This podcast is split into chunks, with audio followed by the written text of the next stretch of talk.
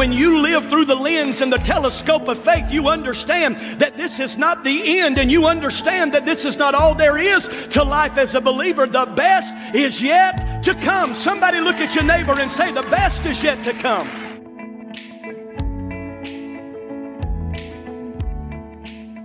This morning, I'm going to begin a new series of messages that will take us up to Easter. And I'm calling this new series of messages, and, and I apologize that we've had to take the screens down, so we're shooting off the wall today, so we really are singing off the wall. Not just off of screens. We had to remove those to keep them from getting damaged from all the work that's going on. But I'm calling this series, Through the Eyes of a Lion. And the reason why I'm calling it Through the Eyes of the Lion, the Bible says in the book of Revelation that Jesus is the Lion of the tribe of Judah. Now, I think all of us would agree that leading up to Easter, that no one ever suffered the way that Jesus suffered. And so what Jesus taught us in his suffering is how to suffer.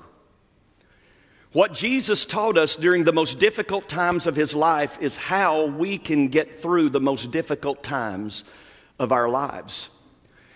And so that's what this series is about, is seeing suffering, seeing grief, seeing loss, seeing difficult times through the eyes of Jesus.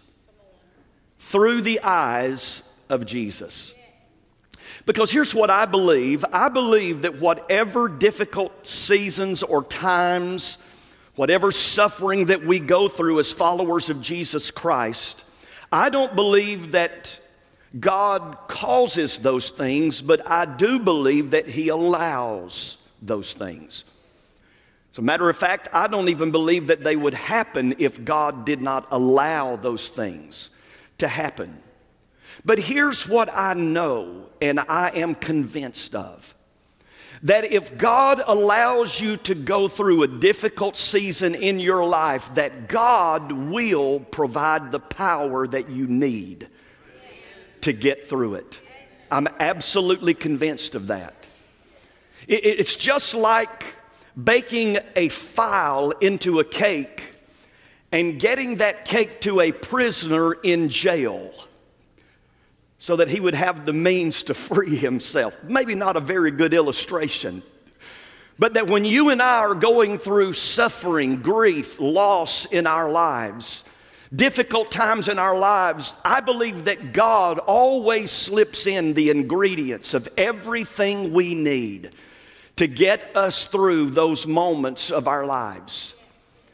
So my prayer for you this morning, even if you're going through a season of loss right now, and there may be some of you here today still trying to figure it all out, trying to figure out why that person's life was taken from, taken from them prematurely, trying to figure out why such suffering God is allowing in my life right now. And I don't know, it, it may not be the loss of a person. It could be the loss of a job that you thought that this was going to be your career. You thought you were going to be at this place for a long time, and you walked in one day and you got a pink slip, or you got a notice that we're having to cut back, and you're getting caught up in the layoffs, and you lost that job. Maybe it's a dream that you had, and you've watched that dream fizzle before your eyes. Something that you thought was going to happen that has not materialized just yet. I mean, loss can come in different many shapes, forms, and fashion. But my prayer for you this morning is the same prayer that Paul prayed for the church at Ephesus in Ephesians chapter one, verses eighteen through twenty.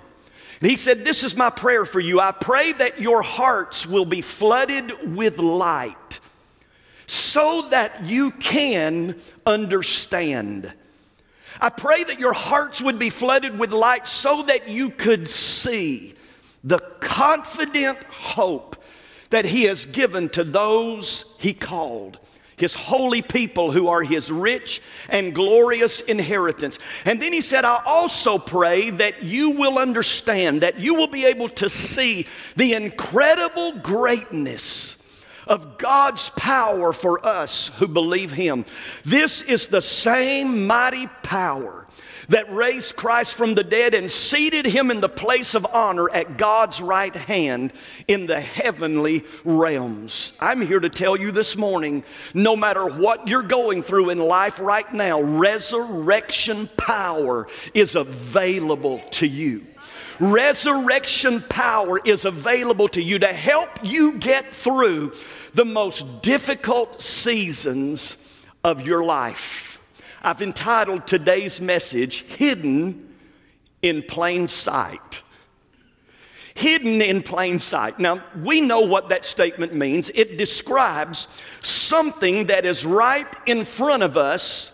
But even though it's right in front of us, and we might even be looking right at it, we don't see it. Let me give you just a couple of examples. Now, I know when I throw these images up on the screen, you're going to say, what does this have to do with encountering God today? Just stay with me, because Wendy's does have something to do with it. But I want you to look at this Wendy's logo, because there's something in this logo that if you don't know it's there, you can look at it without seeing it. If you look at the necklace around Wendy's neck, you notice that the necklace spells mom, M O M. Now that I've pointed out, you're going, oh, now I see it, because they wanted to send a subliminal message that we want people to associate our food with mom's food. You also see it in the logo with FedEx. Some of you may have seen this. You may have already recognized this. But between the E and the X, you notice that the white space there is an arrow. And again, it was a subliminal symbol that speaks of precision and speed. You don't see it, even though it's right in front of you. You don't see it. And how many of you know that happens to us a lot of times in life? And the reason why is because looks can be deceiving. That's the first point that I want to talk to you about this morning. Looks can be deceiving. And the reason why looks can be deceiving is because we have blind spots, not just biologically. And we all do physically, biologically have blind spots. I don't have time to explain that to you. But we have blind spots, and because we have blind spots, looks can be deceiving. Now, you all know that I drive a Toyota F J.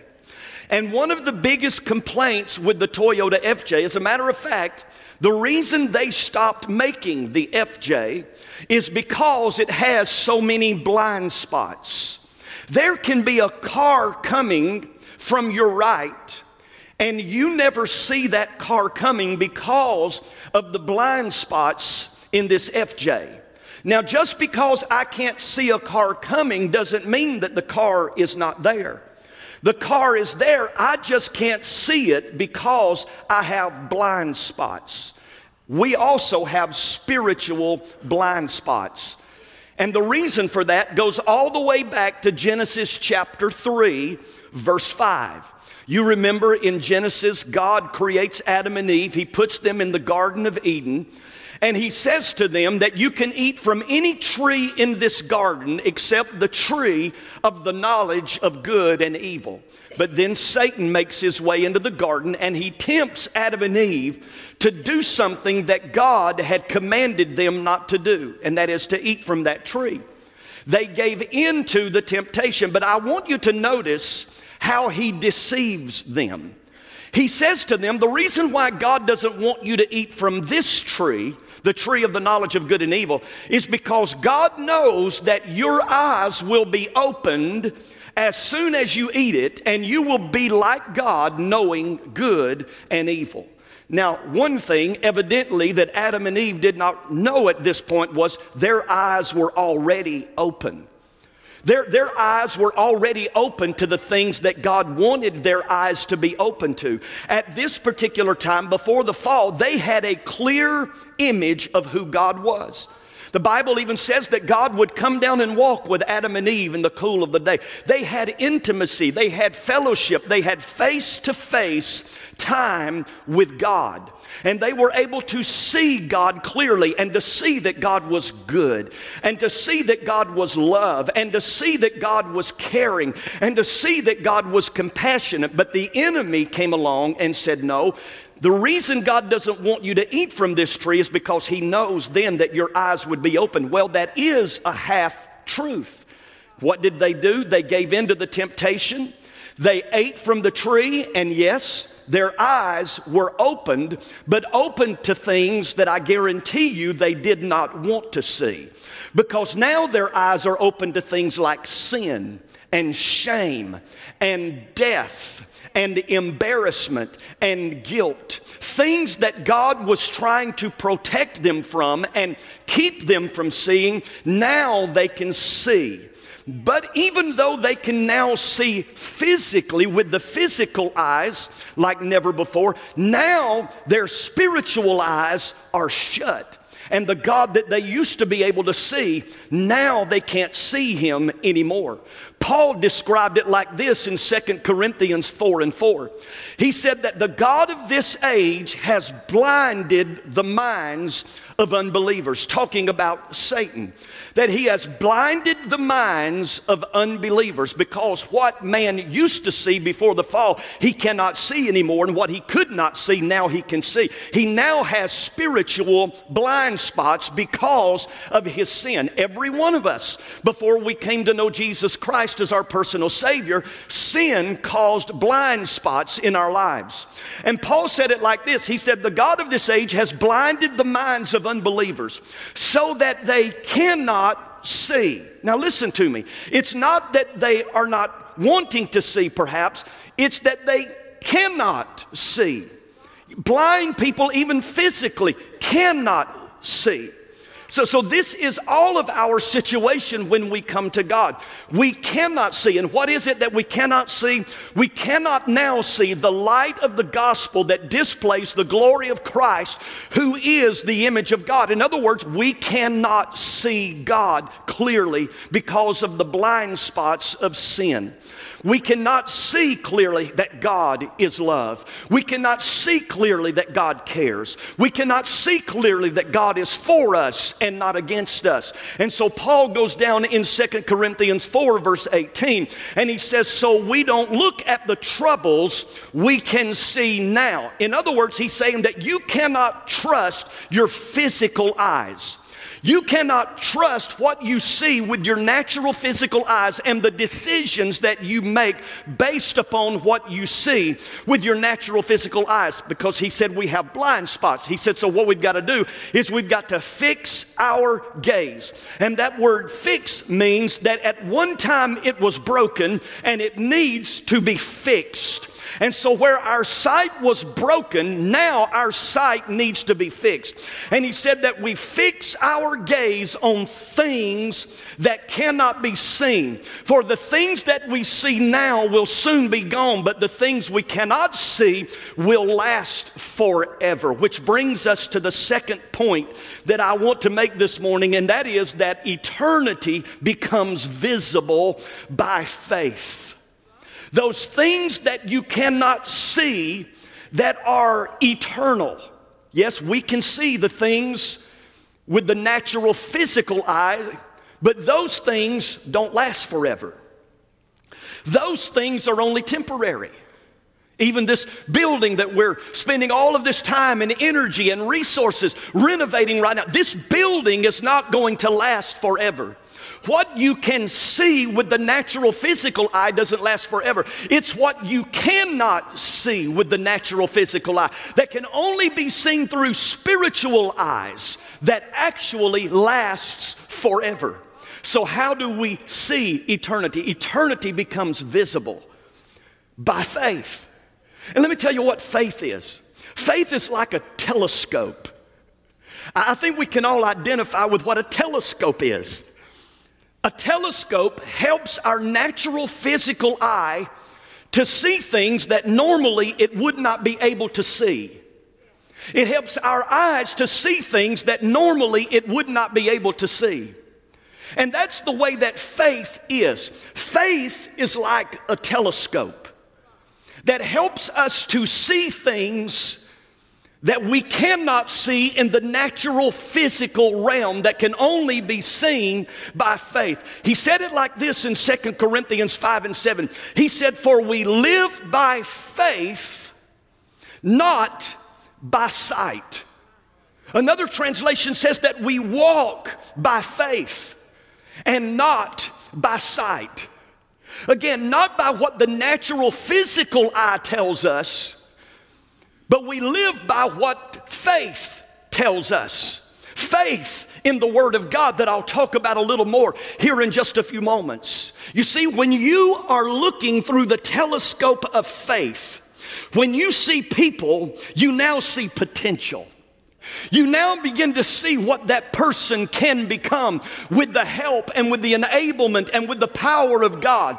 It's what Jesus was looking through, the telescope of faith. It's what he was looking through when he saw every single one of us and knew that he had a purpose and a plan for our lives. Just like with Peter, that when Peter came to Jesus, he said, "Your name is Cephas." He said, "But when I'm done with you, you're going to be called Peter. You're going to be solid as a rock. Your life is going to change." In other words, Jesus saw some things in Peter that Peter did not even see in himself. And when you're looking through a telescope of faith, you're able to see the potential in other people.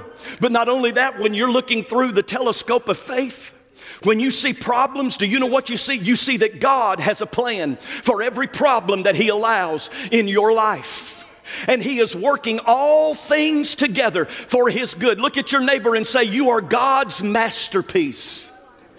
And God is carefully crafting you, using both the good and the bad in your life to make you into the person that he wants you to be. But you can only see that when you're looking through the telescope of faith. When you're looking through the telescope of faith, when you encounter pain in your life, you understand, like the Apostle Paul. When Paul had a thorn in his flesh, and he said, "I went to the Lord three different times, and I said, God, please remove this thorn from my flesh. It's painful. It's more than I can bear." And he said, "The only answer that I got back from the Lord is, my grace is sufficient.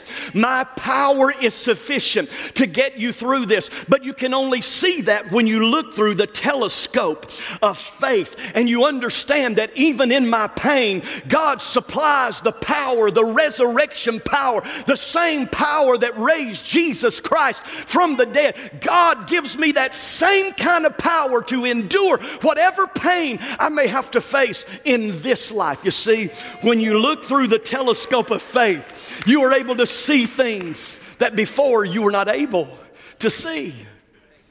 And you're able to see it vividly. You're able to see it with clarity. I guess you could say that faith is what gives light to your dark days.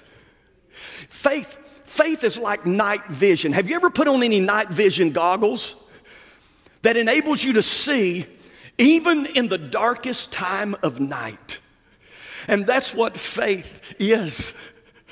Faith is like those night goggles that even when you're going through the valley of the shadow of death, you're looking at it through the telescope of faith, and you understand that I'm not even walking through the valley of the shadow of death alone, for he is with me, and his rod and his staff, they comfort me. Oh, somebody ought to thank God this morning for the telescope and the lens of faith, because everything looks different when you look at it through the lens of faith. And he said that we live by faith and not by sight. But listen to me, this telescope of faith that I'm talking about, it's not just a one-time thing that you do, that you put up to your eye and you look through. It has to happen every single day. Because notice, he said, we live by faith. We walk by faith. Every day that we get up, we've got to take that telescope of faith and we've got to put it up to our eye, and we've got to live our life not by what we see, but by what we do not see and can only see through the telescope of faith. Which brings me to my third point, and that is that nearsightedness has got to be constantly corrected. You know what nearsightedness is? It's when you can see something that's close up, but you can't see it when it's far away. And if you're not careful in this life, you know, because we are here on this earth in a natural physical body, that's how we tend to relate to everything. If we can taste it, it's real. If we can hear it, it's real. If we can smell it, it's real. If we can see it, it's real. If we can touch it, it's real. Because we live by those five natural physical senses. And so nearsight, and, and we have a tendency to believe that what's really real is what I can see right here. Now, I'm having a little bit more of an issue in my fifties. I can't see it here, but you hold it for me on the back row, and I can read it to you. I don't know if that's just something that God does as we grow and age and mature. I think there's even something there for us to say spiritually, that the more spiritually mature you become, the more you're able to see those things in a distance. And you're able to see them in a distance because you are now looking through a telescope of faith, helping you to see things that before you could not see. And whereas before heaven seemed so distant and you didn't really understand it, now it seems so close and it seems so real. And whereas God used to seem so distant that you couldn't get a clear view of him, now because your spiritual eyes have been opened, now you can see even that which is afar away. You can see it clear. You can see it vividly because you're looking through the telescope of faith. But listen to what Paul says. Paul goes on in Romans ten and seventeen. He said, so then faith comes by hearing, and hearing by the word of God. Now here's what he's saying to us. He's saying that what we see is directly related to what we hear. How many of you wear glasses? Let me see your hand. Have you ever had a pair of glasses that just wouldn't stay up on your nose? Is that, does that not drive you crazy? I've had glasses like that before where I'm constantly having to push them up. You know, push them up, push them back up, push them back up, push them back up. And what we think, we think the problem is here. Well, if it just fit a little bit tighter over my nose, or if my nose was just a little bigger, maybe it would hold the glasses up. But you know, if you go to your eye doctor, to your optometrician, if you go and tell them the problem that you're having, that my glasses just won't stay up, you know what they're going to tell you? The problem's not here, the problem is here. That the adjustment doesn't need to be made here, the adjustment needs to be made at the ears. Because the ear, here's what they'll tell you, the ears are the anchor to the eyes. And I'm going to say that in a spiritual sense. Your ears are the anchor to your eyes. Faith comes by hearing, and hearing the Word of God.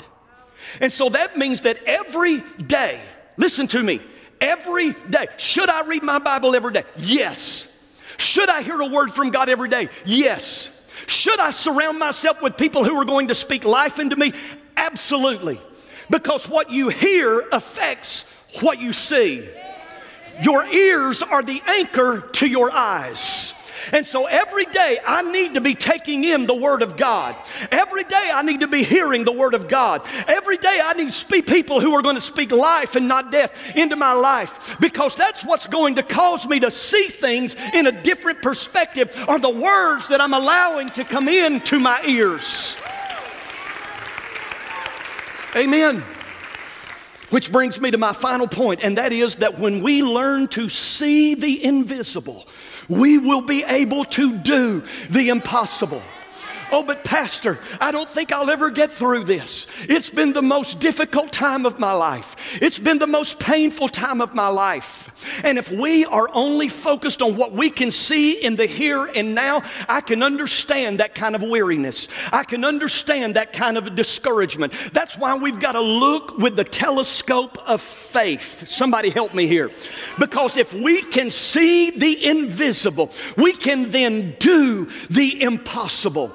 You go to Hebrews chapter eleven, that's what it's all about. Hebrews chapter eleven is called the Hall of Faith. It's about people who lived their life by faith, even though their circumstances were adverse, even though their circumstances were against them.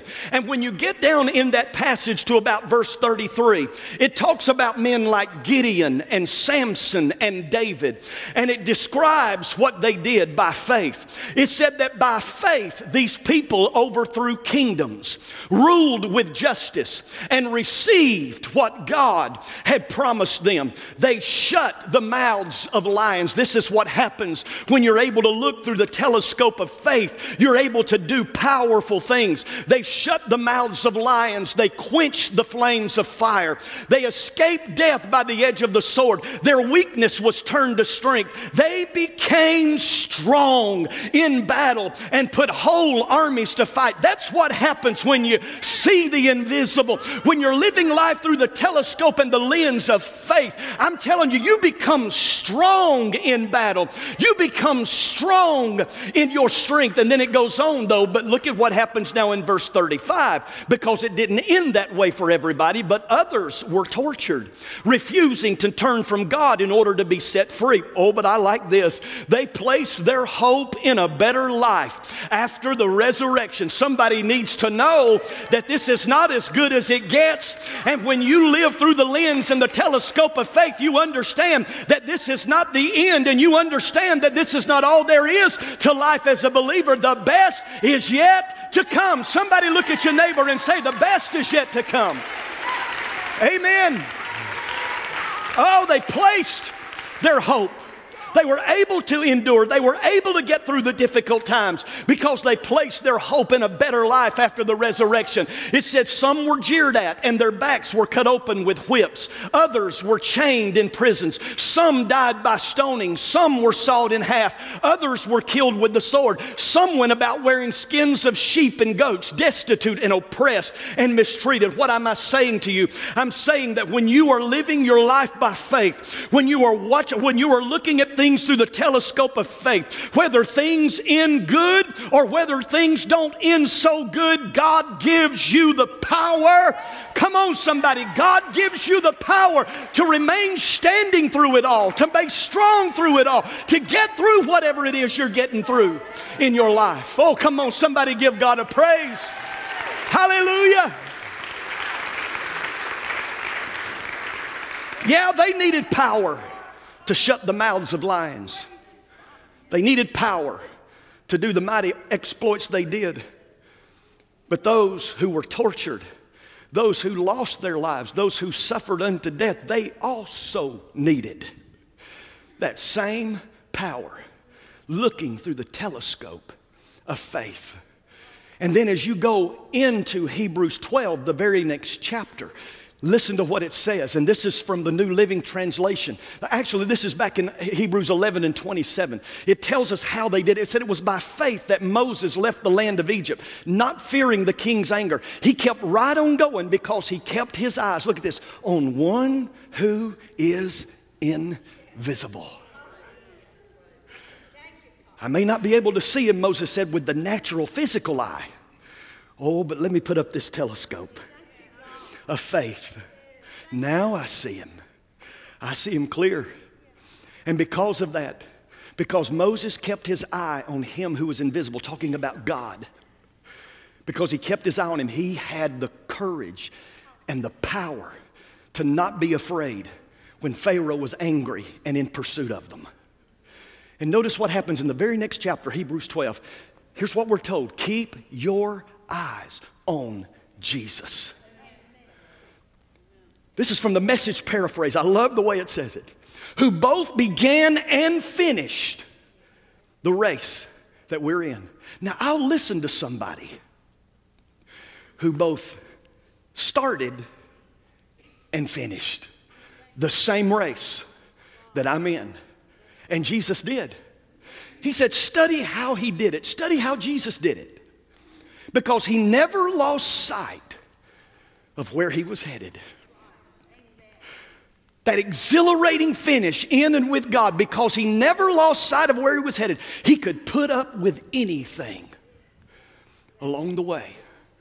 Listen, if you really know who God is, if you by faith can just comprehend, if you by faith can get a vision of who God is, that God is for you and not against you, that God is with you and not abandon you, when you understand that, you understand I can put up with anything that comes my way. And then notice, it goes on and says, cross, shame, whatever. All the things that Jesus faced. But now he's there. In the place of honor, right alongside God. He said, when you find yourselves flagging or weak in your faith, go over that story again and again and again. That's why every Easter we need to be reminded of everything that Jesus went through. Amen.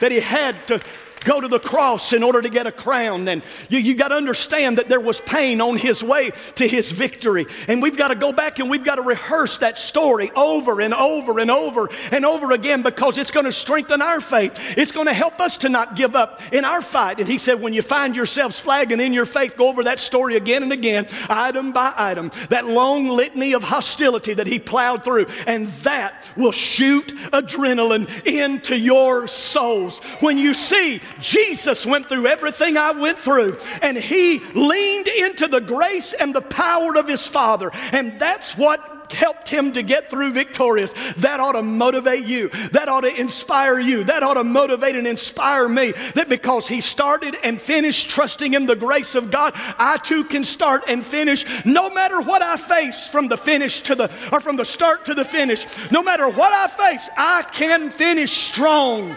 because of who he is. Because of who he is. Oh, come on. Wanna, come on, give him some praise. Oh, this excites me this morning. Amen. Just one more passage of Scripture. And team, if you can come up, get ready to close us this morning. I want you to notice what Jesus said in John chapter eight, verse twelve. And as the team's coming, I want everybody just to stay focused right here on me. But in John chapter eight, verse twelve, listen to what Jesus said. He said, I am the light of the world. I'm the cure to your blind spots. I'm the cure to your spiritual blindness. He said, I am the light of the world. If you follow me, you won't have to walk in darkness, because you will have the light that leads to life. Sometimes we read things in the Bible, but we don't associate what we read with where Jesus was when he said it. But it's important that you understand where Jesus was when he said these words. He was in the temple at the place where people would bring their offerings. And at that place, there were candlesticks. There were lampstands that had candles on them that burned continually. This is where Jesus is when he makes this statement. And that lampstand that they have there that's continually burning, they have it burning to remind them. Here's, here's what they're reminded of. That when they were being brought out of Egypt to the promised land, that God was to them a pillar of fire. Now let me, let me just talk to you for just a minute about that pillar of fire. Because as you know, when God brought the children of Israel out of Egypt and they were headed toward the promised land, even in the time that they were wandering in the wilderness, there was a, a cloud. And that cloud was symbolic of the presence of God. The cloud would protect them from the sun. The, the, the cloud was a reminder to them of the presence of God. And, and the cloud was their guide, that when the cloud moved, they moved. It was as if God is saying, okay, follow this cloud, you're following me. Well, it's the same thing with the pillar of fire. The pillar of fire that God provided, first of all, was for protection, because the pillar of fire would stand between God's people and Pharaoh's army and say, you can't come any closer than this right here. Somebody needs to know this morning that Jesus stands between you and your adversity, your opposition. And he determines what can and cannot come your way. And if he allows it, here's what you can be assured of, that the pillar of fire also symbolized his presence. Because sometimes when we're going through difficult times, we think God has abandoned us. No. No, he has not abandoned you. As a matter of fact, what you're going to discover, and it may not be until you get through it, is that you would have never gotten through it had God not been with you. And so you can be assured this morning that no matter what you're going through, yea, again, I go back to Psalm twenty-three, yea, though I walk through the valley of the shadow of death, I fear no evil, for you, Lord, are with me. But not only did it mean protection and presence, the pillar of fire was also there to guide, but different from the cloud in that the pillar of fire allowed them to advance even in the night.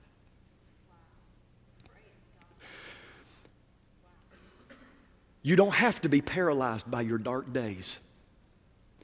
You don't have to fear those dark days. Because what does he say? You have the light that leads to life. That he will be that light that will guide you even in the dark times of your life. Well, I hope that you were blessed and inspired by today's message. We here at Summerton Church of God believe that God is a God who still does miracles, and we're seeing it on a weekly basis. People's lives being transformed by the power of God, being saved, healed, and delivered for the glory of God. And we want you to experience for yourself. So why don't you come and be our guest one Sunday here at Summerton Church of God. I look forward to personally meeting you.